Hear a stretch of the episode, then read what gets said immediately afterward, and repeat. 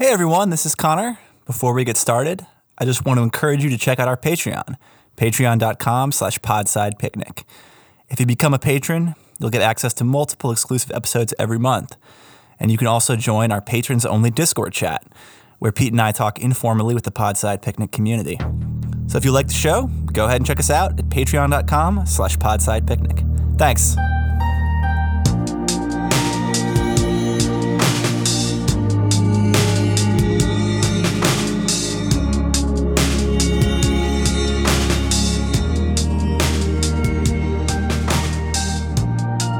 Hi, everybody. Welcome to Podside Picnic. Uh, once again, it's me, Pete, and we're uh, with the, the guy you've heard of, uh, Connor. And uh, the two of us are going to talk to you today about one of my favorite books, which is Walter Jon Williams' Voice of the Whirlwind. Um, I gotta confess, I'm actually a little nervous here because this is one of my favorite books of all time. I've loved it since I was 17. And like, when you love a book from when you were 17, what if it doesn't hold up anymore? So, like, here's where I find out whether Connor um, attacks it with a knife or finds it charming. So, uh, how's it going, Connor? Hey man, um, first of all, I want to put your mind at ease. I did enjoy this book quite a bit, and I have a lot of things to say about it. I also want to say that because this book is one of the most profound influences on you, not just as a reader and a critic, but also as a person, there's no way that I could like it. Well, not no way. It was unlikely that I was going to like it as much as you do, and I, I, would say that I don't. But that, that has nothing to take not to take anything away from this book, which I found to be extremely interesting. And I think this is well. Uh, I think this is a good lead in to having you describe what it's about and how it fits in, which is what I'm going to bounce over to you in a second to tell us sure. how this fits into the broader scene and, and what it's really about. But I just want to say this book came out in 1987. And I believe, based on what I can glean, I think it is now out of print from commercial publishers because the, the edition that I got from Amazon is pretty obviously a nicely done, but it's a print on demand, I believe. And I think it, it looks like Walter Jon Williams, who is very much still alive, it's he seems to have gotten sort of the copyright to it and uh, put it out under his own name as print on demand, which means that the original publisher is no longer doing it. As far as I can tell, if someone else can, someone can prove me wrong about this, please, I'd welcome being pr- proven wrong because I feel bad about this. And the reason I feel bad about it is not only is this a good book, it's also, I mean, we've talked a lot. This show began talking about cyberpunk, and it's a word that keeps coming up. It's a word that has stayed very relevant. Um, it's been popping up on my timeline on Twitter a lot. There's been some discussion around uh, its origins, and and and uh, cyberpunk has also been canceled. By the way, folks, R.I.P. But um, it, it's you know we started with Neuromancer, which is considered the founding cyberpunk text, and Neuromancer and Blade Runner are kind of the two originary. Um, uh, narratives that brought cyberpunk into being, and, and now, as we know, cyberpunk, broadly speaking, is a whole continent within the culture. Was the the analogy that we used, um, and this book came out in '87, only a few years after Neuromancer and Blade Runner, uh, and it it is firmly a therefore a very early cyberpunk novel, and I, I think that to talk talking about why it's unfortunate that it's out of print. Um, it very clearly inspired some much bigger, uh, better known things that came later. Um, very, very closely inspired them. And they, so many things are very derivative, maybe even to the point of being ripped off a bit from this book by Walter Jon Williams um, that have gotten way more credit and way more money than this currently out of print novel. And I think that's a real shame that says a lot about. The the twists and turns and vicissitudes of being a genre writer. But before we get into that, Pete, like, what is this book about, and how does it fit into the history of sci-fi? Sure. Okay, uh, what t- two things I want to say leading into that. The first is Connor and I, before starting this episode, are we're trying a new policy. Uh, we're going to try hard not to spoil the book as we go because both of us are of the opinion that we want you to read the book. We think less of you have probably read this one in advance, and we're hoping this will give enough of, of a push for people to uh, to check it out and enjoy it, maybe pick it up later. Uh, the other thing I wanted to say is like Connor says he doesn't like he's unlikely to like the book as much as me. Bear in mind, I have a passage from the book tattooed on my leg It's not actually possible for someone to like this book more than me, and I realize I'm a little insane about it. And you just kind of you kind of have to work with that. Anything I say about this, dial it down about 10%. You're probably going to get something more accurate, okay? So, this book is um I would say, well, like most my like most cyberpunk books, it has an element of noir in it. You're dealing with a character who wakes up in a hospital and he is a clone. And be, he begins to piece together through the help of the the doctor that he's going through therapy with that his his previous self, his alpha had his memories recorded and stuff long before before a series of events happened which were traumatic and important in his life and then the his alpha which is what you call the original person was killed and so this uh, this individual basically ends up tracking down and trying to solve his own murder and as he does this, he gets drawn deeper and deeper into a lot of corporate espionage. There's, uh, man, it goes all over the place. Uh, you can think of this guy as like a Zen warrior techno monk. Like, like there's a very serious Zen undertone to his outlook and where he's going. In fact, one of the things. It, it's almost like he doesn't in, resolve his life as particularly important. He's trying to clear the deck for all past hymns and all future hymns to move ahead. And um, now I just feel like I'm just going too deeply in the book, but it's got martial arts, it's got drugs, it's got. Uh, what, what do you want? Aliens? Uh, insanely evil corporations? It's all here. It's a very rich, complicated plot and it moves at a clip.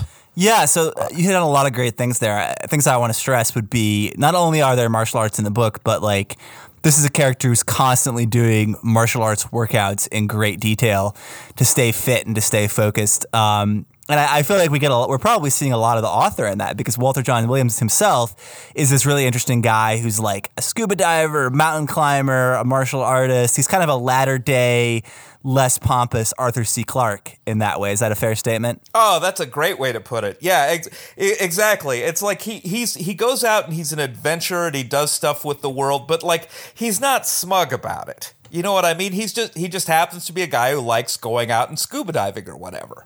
Right. So you see a lot of that in this character. You also get the older noir influences. The things that make you feel how old this book is, it's more than 30 years old at this point, are like the character is constant, like so much caffeine, nicotine, and alcohol, like just this constant regimen of of substances in like a way that we've moved away from culturally, but uh, a lot of it is about like, despite being a Zen monk, it's hard for him to quit smoking because he has to for one of his jobs and like stuff like that. so, um, one thing I want to bring up with you did a great job describing the book. A question to put it in historical context. I feel like now in 2019, if I tell somebody, "Oh, so I'm writing a book and." You know, the character is like a Zen warrior. He's got like samurai and ninja influences, but it goes into space. People are going to be like, uh, rolling their eyes.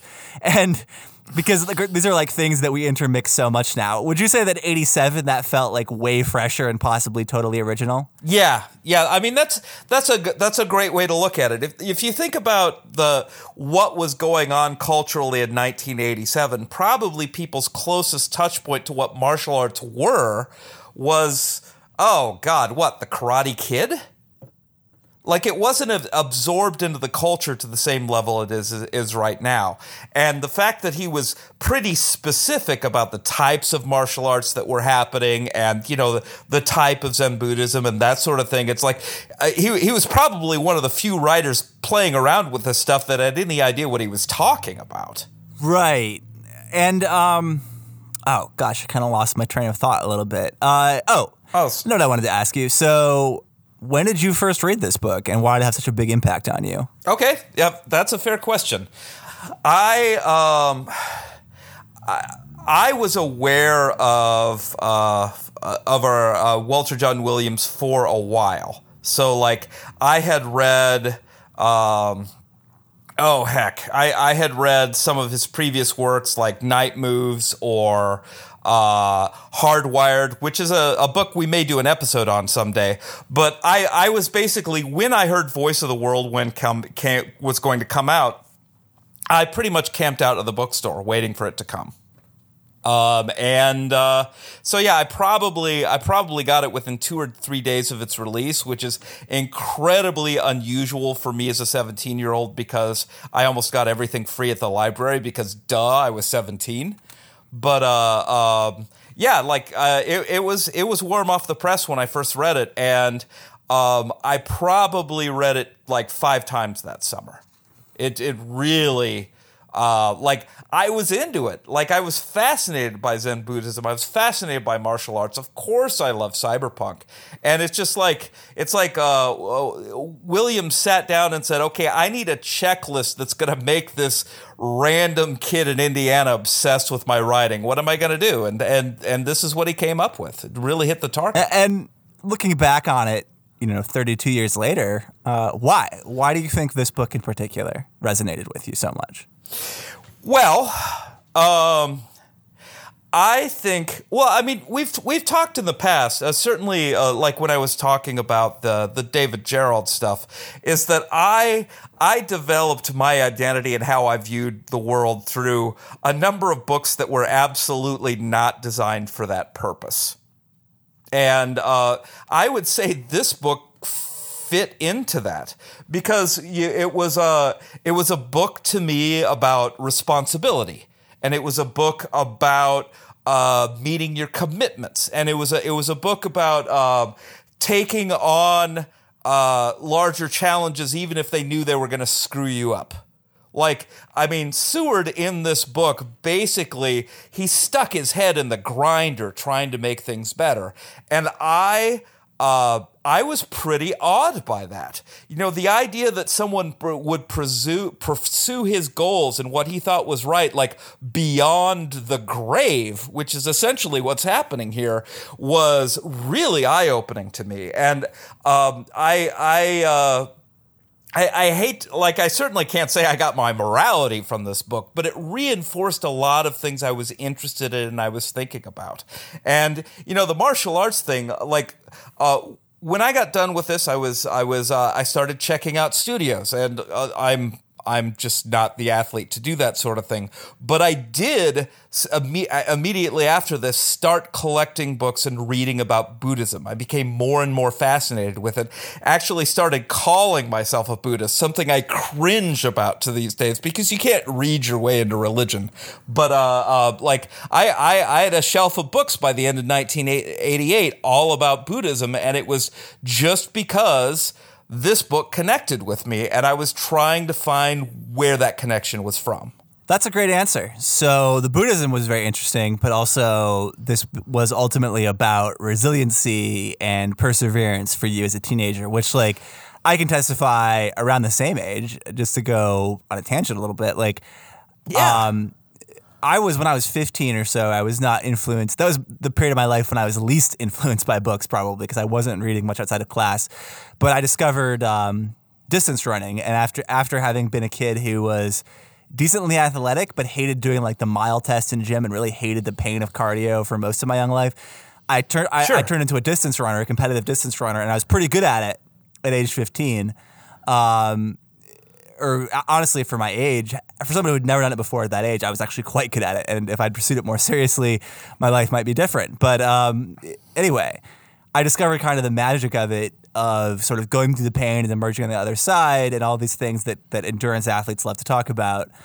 Uh, and I won't go so far to say that it saved my life, but it did sort of change my life. It certainly provided an unparalleled outlet for my immense youthful angst and taught me eh, how to manage living with myself and the world in a whole new way that's still very important to me.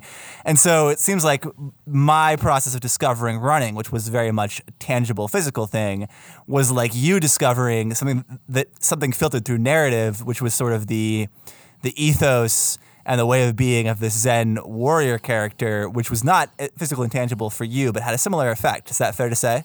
Yeah, yeah. I mean, I think. Uh, I, like as I say this sort of thing, I feel a little bit sheepish because, like, on one level, I like it's you never truly know the mind of the author, but I find it hard to believe that he was trying to set up a guide to life in any way. I mean, this just simply wasn't that sort of book.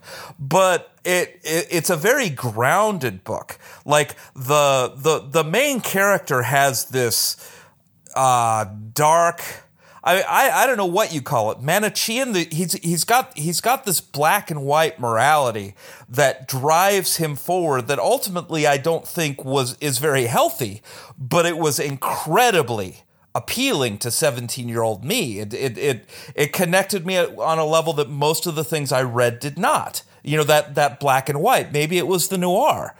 Um, Actually, I have a question for you, and it's sort of off the path of what we've been talking about, Connor. So, the interesting thing about this episode to me is like, you know, we're, we're talking about a book that was f- formative to me in this time. Like, so it you're 17 years old. What book are you carrying? Like, what what was resonating with you at this point? At exactly 17, that's an interesting one because that was around the age when I emerged from my non reading cocoon of ages like 11 to roughly 16 or 17, where tragically in that period I read very little. Uh, and one day we'll get more into some of the few books that I did read. Actually, our upcoming themed months are based on some of the authors that I did read in that in that span, such as uh, Frank Herbert and H.P. Lovecraft. But mostly that was a a desert for me as a reader. I, I read what I had to for class. Uh, and despite being a good writer and being interested in it, I was just not reading. It was it's a very strange choice to make, and I guess it was my version of, of rebellion because I grew up in a house that had literally two thousand books at least, most of which were novels. Um, I mean, my parents are both hyper literate uh, people and all of that. But okay, so seventeen. Um, that was the age when I finally I was starting to read things like uh, Slaughterhouse Five, uh, Slaughterhouse Five, which is, of course, a classic sure. teen boy book. Um, and I was also reading some things that would be that would count as more adult literature from the 20th century canon, uh, I remember reading Rabbit Run by John Updike, which is a weird book to read as a 17 year old, but made, I was gonna say, yeah, I, I came across it at the library. I, I, had this newfound interest in literature, capital L. This is the beginning of my real snobbiness, Pete. Um, my snobbery that to this day I, you know, that this podcast is meant to reckon with in certain ways. Uh, I was also I remember at that age really liking Atonement by Ian McEwan, which is unlike his other novels, and I actually really don't really don't like Ian McEwan as a novelist.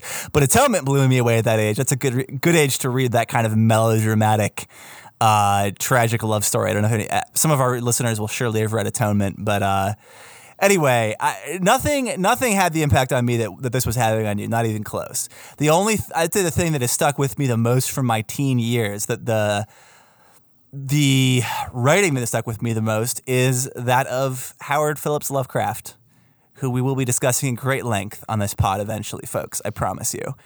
Um, but I don't have I don't have as, as tight or as charming an answer as you with this book, which is why I think it's which is why I'm so interested in it. Um, oh, fair enough. It, yeah, and I want to ask you a little bit. Um, sure. What well, that's the, that makes it into a coherent question. I already discoursed a little bit here about uh, how I think this book has been ripped off. I mean, well, like, go ahead. I was going to say, well, I, I, honestly, I think let's let's explore that. I I um, I know that you have really specific thoughts on the influence this book has had on other work.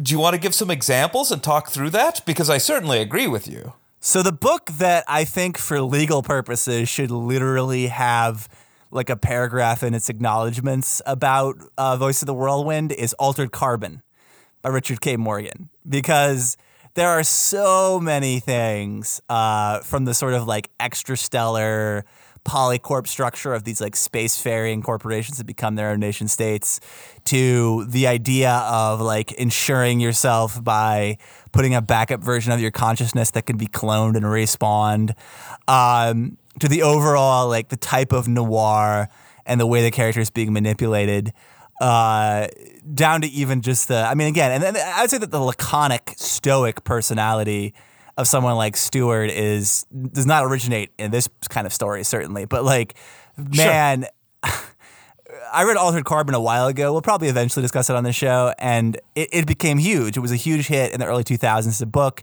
and of course, it, it has recently become a pretty successful TV series. I believe on Netflix, somewhere like Netflix, Hulu, one of those. Yeah, it's Netflix. Netflix, yeah. Uh, and you know what? Good for Richard K. Morgan, but um, boy, I, I really think Walter Jon Williams should be the one getting a Netflix TV series. Yeah, I I find that really hard to argue with. Like, uh, he's just I, I the I'm trying to look for a word besides accessible because I've read Altered Carbon too, and I feel like they cover a lot of the same ground. And there's a lot of very similar ideas and structures to the book, but I just found Voice of the Whirlwind more readable. I found Steward a more interesting character, which is fascinating because, like, a more affectless guy, you would have to search a long time to find. Yeah, I I I'd ask you about that a little bit because I'm not sure that I find now hard to get into this without going into spoilers, but I'm not sure that I find Steward quite as compelling as you. I do agree that he's an interesting model of uh, of resiliency of certain kinds and of kind of very decisive moral decision making. Although I think there's there's arguably I think the book gets complicated just because he's always referring back to his like Zen koans. There's this one lengthy poem that is probably based at least on real Zen poetry. Um, that the title comes from about like becoming the whirlwind, or, or I don't know if we're told that Steward wrote that, or if he was told that in training, or like anyway. It was from his training. Yeah, it's from his training. It keeps referring back to. He's always like going for this sort of. He's always using these Zen methods to sort of empty his mind, uh, to make him a more effective fighter.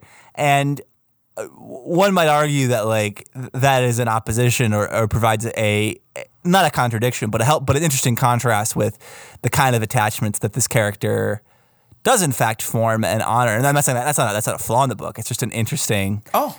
Uh, I no, I think you're dead on, and I think I think the book actually speaks to that. I mean, they, they call him a moral zombie. You know, the, you've got that Dr. Ashraf at the beginning who's trying to jar him out of that. It's like, look, all of that Zen stuff, you were programmed to be a more uh, an amoral killing machine. That's what all that crap is. And uh, I, I mean, I think the main character decides, okay, for the purposes of what I'm going to do, I'm going to be an amoral killing machine in this incarnation of myself. And is that a great choice? I don't know, but it's a strange one and it caught my attention. Yeah, I think that's very eloquently said. I, I, and I think that there is, um, that's where there's a degree, like, there is certainly some thematic complexity here. And, and I think this gets into something else that's really important about this book and lets us jump off into topics of ongoing broad relevance to this show. Um, mm-hmm. That being the nature of pulp because yes. yeah, like like a large majority of science fiction that's ever been published, you could call this book pulpy. And look, we've used that phrase a lot in the show. We've used it probably imprecisely a lot, at least I have. Um, Pete has talked helpfully about the actual history of pulp, which literally refers to cheaply made and cheaply written books that could be pulped. It was just, you know, it was trash uh, in a very literal sense. And uh, we've also used other terms like schlock and like there's a lot of just looseness of definitions here and i'm not going to at this moment try to give like my sort of aesthetician's theoretical model of what pulp means. But i do think this book lets us talk about it because again it's it's a case of like a lot of good genre fiction interesting thematic complexity that stacks up perfectly well with uh, fiction that that wears a cloak of greater seriousness or whatever but the uh, the way the story plays out, the the writing at the sentence and chapter level, um, and the tools that are used to sort of engage our attention, all of these things bear the hallmarks of genre fiction and of, of pulp, what we call pulp. And uh, I've spent a lot of time working through like what are the uses uh, of pulp, and I think actually, Pete, you've given me an interesting entree into going somewhere with that because you've talked about how you were able to take this and translate it into what I think are some pretty useful uh, moral lessons. Um, I think that's I'm gonna I'm gonna fasten onto that because I do think it's it's important. Um, and we might say at this level that pulp, if pulp refers to a set of aesthetic conventions that can be used to draw in readers, use the word accessibility, that can create an accessible space, a pull for a broad group of readers and that can then inaugurate them into whatever the book is doing that is potentially more interesting. That's probably in some ways the best justification for pulp. And what does pulp mean at a very precise level? It means like the presence of sex scenes that are that are meant to be uh, sort of titillating in a way that is um, unrealistic and is at least adjacent to erotica and pornography. It's like it's just it, it's sex appeal for the sake of sex appeal, and you can say that it's bringing you into something more interesting, but it's there to hold your attention in a certain way, right? Is that am I am I going down a path here that what do you think? Yeah, yeah. I mean it's it's ketchup on the hamburger. I mean I, I think I think you're absolutely right. Like the uh, pulp pulp is a style and manner of writing that is designed to be accessible and fun. And I think one of the problems we run into when talking about this is it is the vast majority of pulp is also bad. Yeah, and in fact, pulp and, is used as a pejorative term. Yeah. Yeah, exactly, exactly. And and I mean, I I think a lot of things and a lot of authors we've talked about over, gosh, the months now, have been writers who have used some of the pulp convention or used some of the pulp tricks of the trade, but are actually decent writers. Like uh, as I'm just I'll, I'm going to go down the rabbit hole a little bit because one of the things I love about Walter Jon Williams is his range. Like in the early '80s, he started out writing like. Uh, 18th century age of sail adventure novels. And then he wrote uh, RPG manuals. And um, he's written military science fiction. He's written almost a Moliere style comedy of manners uh, called the Majistral series. Uh, he's written Star Wars novels. He's written like disaster fiction. Uh, he's even he he worked on uh, that wild card series I was talking to you about the, with George R. R. Martin. I mean, he is uh, like eh, different people will have different mileage about whether a particular author is good or not. And I'm I'm never going to make that decision for another person. But what I will say about Walter Jon Williams is dude has range. Like he goes all across the conventions of science fiction and beyond. And I find that very interesting, and it gives me an opportunity to see like his points and his worldview across a range of genres. And one of the things he does very well is play with pulp, and I think that's important because I think pulp is relatable. Yeah, and that's a very eloquent uh, set of points, and you know, obviously the, the, the copy of this book that I'm holding in my hand right now it is has been literally deemed pulp.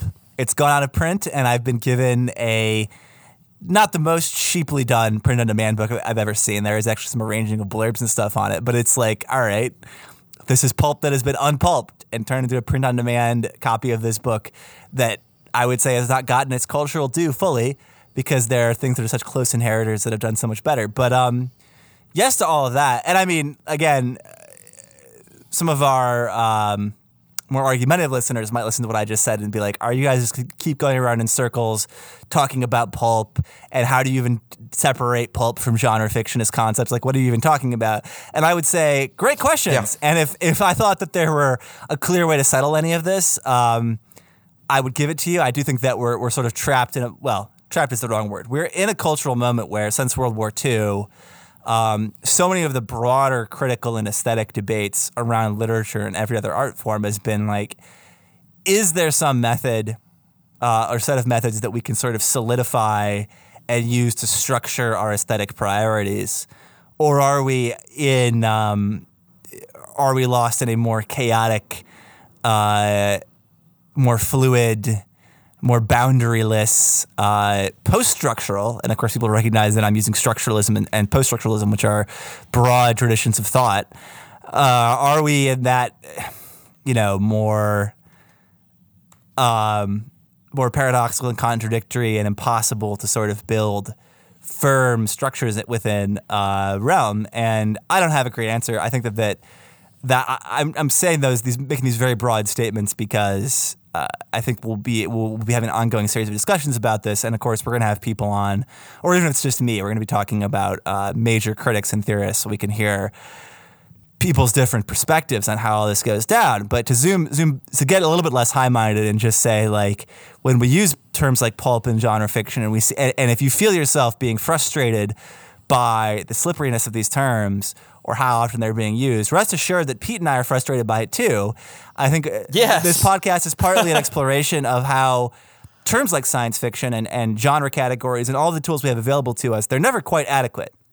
And, you know, if we did this long enough with enough seriousness, we might come up with our own set of terms that'll be more satisfying. Maybe we will.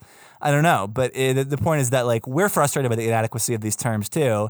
And in the case of a book like Voice of the Whirlwind, I, I do actually wish that I had more to say in certain ways because I do think the sort of the superficial layer of pulp that it that it has to it aesthetically is, is key. I think Pete is doing a better job than I am of talking about the deeper thematic resonance. And I think those are two very important elements of it that exist side by side and not necessarily in neither in perfect harmony nor in opposition. Um, but before I fly off into the ether again, I want to ask Pete. You talked a little. You talked about Sure. what this book means to you. Um, I think you posited when we were talking about this before recording that you do see it as having a unified message, which is always a loaded claim when it comes to any work of art. But I mean, you see it that way, and what would you say about that? Well, uh, yeah. Well, I, I mean, I want to be careful because I, I don't. Uh, one of the things that you have been very good about in our dialogue is saying that the the book should speak for itself. So, like the safest answer I can give, and I'll give I'll give a less safe one, but the safest one is people should read the book. I mean, it's not um, it's not a book that hides. Uh, that being said, this book uh, explores cyberpunk in a direction that is is uh, what would you call it? Uh, it perverts the genre. It uh, undercuts it. Subverts, Uh, I think. gotta- but perverts is good too. Thank you. okay. Yeah, yeah. Well, so when we talk about Neuromancer, or when we talk about uh, like any of the other uh, uh, cyberpunk uh, novels, what we're talking about is a, a, a universe grounded in a lack of morality. And in that universe, the best you could do is uh, is uh, carve out a little corner for yourself to achieve your own personal safety. The idea of like trying to change the world for the better or make things for a, be- a better place is is fundamentally the action of a fool. It's a it's a way to die in cyberpunk. Uh, Williams in this book said, "Well, what if you die and still get what you want? You can change the world if you're willing to pay the price." And that is it's an incredibly powerful message and it's very subversive to cyberpunk in my opinion. And that's one of the things like Altered Carbon flirts with that.